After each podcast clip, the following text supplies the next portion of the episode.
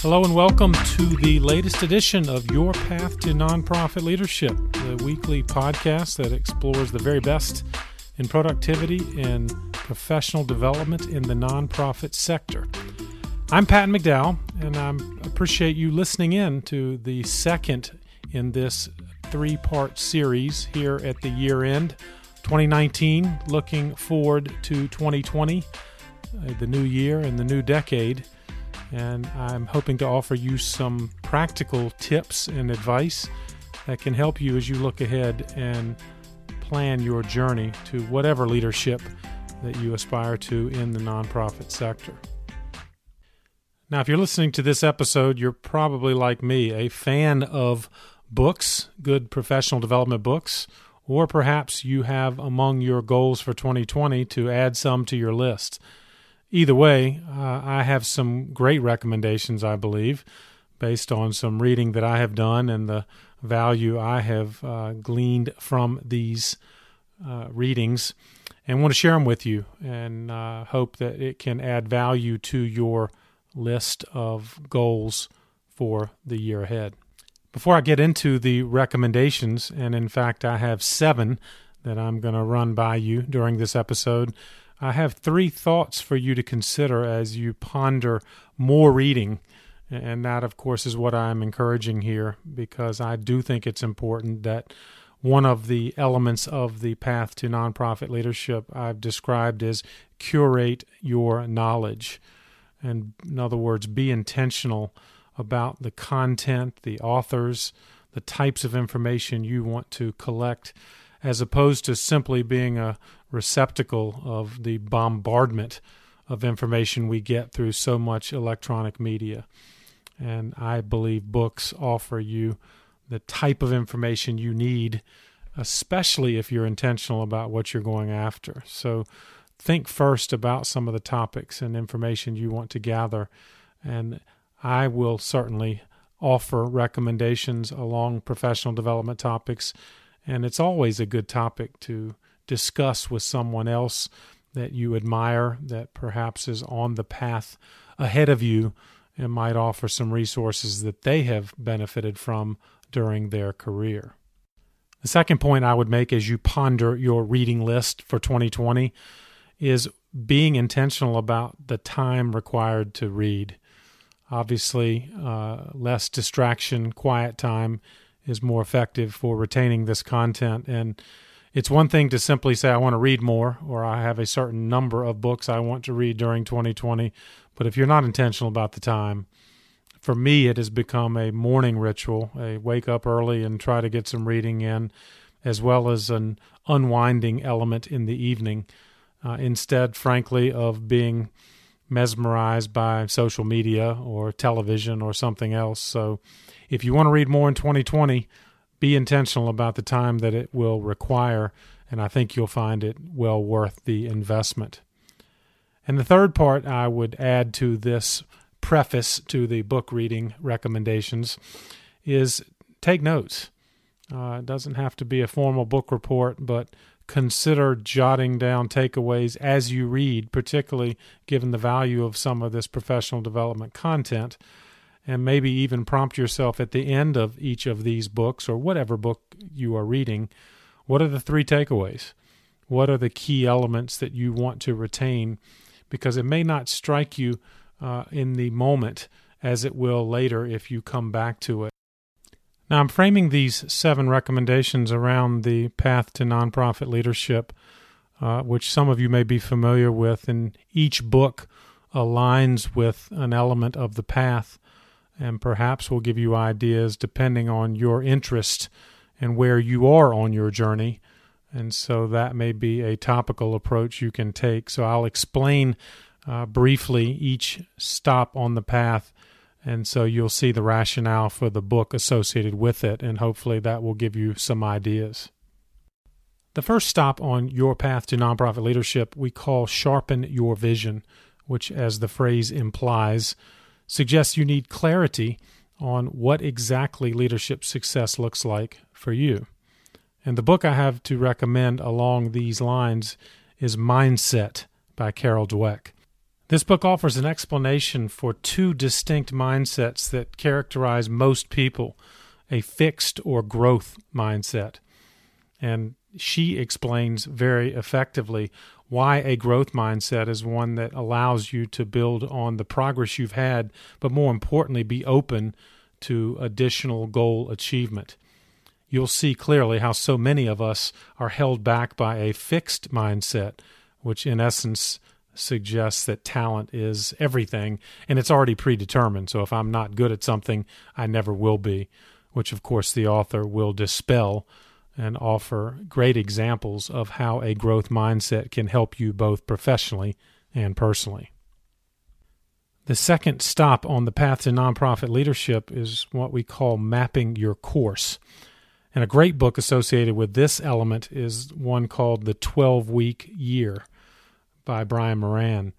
Uh, he makes a great argument that so much of our planning is by default an annual effort, and that in in of itself often creates a delayed element. We we plan things of a strategic nature, but we really don't really worry about them until eight, nine, ten months later, and this, of course, wastes a lot of the year. And so his premise is that everything is a priority. And if you look at your year instead of as 12 months, but as 12 weeks, it forces prioritization. It forces everything to be moved in a more accelerated fashion. And obviously, more things get done. He makes an interesting point about the things that we track, both professionally and personally, often are lagging indicators. For example, if you're a fundraiser, a lagging indicator is how much money came in. But perhaps a more important indicator would be a lead indicator, which would be something like how many contacts did you make with donors or prospects. That's activity that leads to progress. And those that are in a 12 week year mindset are looking at lead indicators because they create a bias for activity and often more productivity. And that's why this book was so impressive to me. The third stop on your path to nonprofit leadership is one we call Get in Shape. And yes, it does include physical conditioning, which is something we all consider perhaps when we are exercising or not exercising enough. But the book Power of Full Engagement I found as a fascinating view. The authors Jim Loehr and Tony Schwartz get us to think about more than time management, but energy management as a concept that perhaps warrants much more of our attention. Uh, if you don't have the energy to accomplish things at a high level, doesn't matter how much time you have.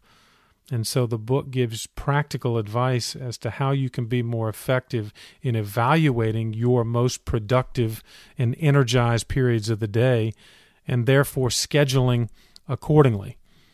When you are at your physical, mental, and emotional peak, you're going to be much more productive and you're going to get more things done in less time. And the power of full engagement provides practical advice along those exact lines. Now, the fourth stop on your path to nonprofit leadership is one I call curate knowledge. And as I alluded to in the opening of this episode, I think your ability to be intentional about the information you want to gather, the books you want to read, the information you want to process is critical to your success as opposed to simply reacting to the great volume that is likely coming at you. And one of my favorite books in this category is called Deep Work by Cal Newport. I'm a big fan of Cal's work. There are multiple books I could actually recommend in this category, but Deep Work is likely the one he's most and best known for. And it really reminds you of the distractions that we endure in our modern society. And while we think we are busy, in fact, we're constantly flitting around and not perhaps doing the quality work we need to be doing. And we're just simply drowning in the quantity of activity and information coming at us. So, deep work will uh, reminds you of the importance of distraction free work and how you can achieve that status and actually get much more done and get more things done of a quality nature as opposed to simply a quantitative nature. Uh, highly recommend this one, and it's a good one, I think, to perhaps kick off the year as you ponder both time and energy management and assure that you have the right balance of those things to focus on deep work. The fifth stop on your path to nonprofit leadership is one I call Express Yourself. And it reminds us of the importance of communication in all forms, but especially in a leadership context. And the book I recommend here is called 10 Stories Every Leader Tells by Paul Smith. And the importance that Smith reminds us of the ability to tell effective stories. And good leaders, he suggests, have 10 distinct stories they tell to help engage both their internal audiences, employees, volunteers, staff, and also the external audiences that they are trying to bring into their world through compelling storytelling. Uh, I love the fact that he identifies each of these 10 stories, gives examples, and I think you will immediately find uh, things you can apply to your leadership journey and your ability to explain it to others in a ways in a way that is uh, both helpful and compelling. There's no doubt we are wired to respond better to stories, uh, especially as in comparison to just facts and figures that much of our work life is uh, surrounded by. There are specific stories that uh, the author recommends. We should all be able to tell a story why we are in the kind of work we are. And certainly in the nonprofit space, there's a mission driven element that each of us should be able to articulate well. So, what is your story as to why you're doing the kind of work you do now? Uh, what is your vision story? What do you aspire to be? And how is the journey in nonprofit work uh, influencing your direction and how do you uh, share that with someone else? Um, why should someone be compelled to join you, whether it be a donor, a volunteer, a staff member? But can you tell a story that perhaps includes your rationale that would be also of interest to someone else? Again, stories like these will make you a more effective leader, and 10 stories uh, that this author suggests will go a long way. The sixth stop on your path to nonprofit leadership is called Build Community. And certainly, an element of building your community is strategic networking. And so, the book I'm recommending here, Quiet by Susan Cain, perhaps may seem counterintuitive. Uh, Quiet is an excellent exploration of uh, the introvert and the power and the potential of so many of us who are introverted. Um, and perhaps as an introvert, the thought of strategic networking or networking in any sense um, is uncomfortable. But that's why I think this book will reinforce the power of introversion and suggest both to those of you that feel that ways to be more effective when you're out in a community setting, a large group setting, but also, if you're not introverted, you'll have a greater appreciation for those that are.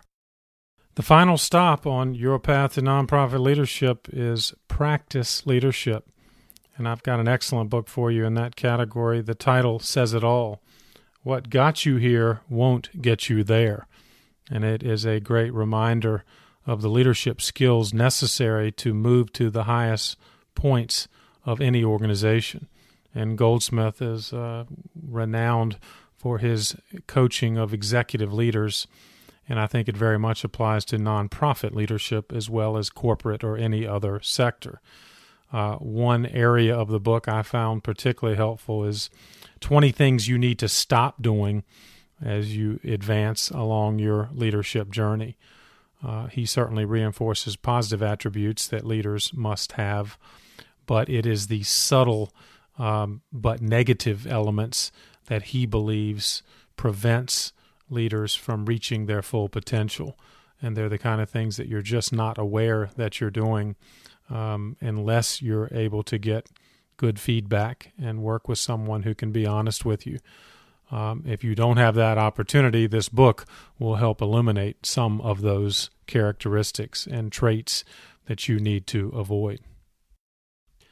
Well, I hope I was able to do justice to seven fantastic books that I hope you will consider for your reading list in 2020. And uh, although my descriptions were only a minute or two, hopefully I gave you enough information to help illuminate the topic, and perhaps certain books struck you as more important to your current curation of knowledge.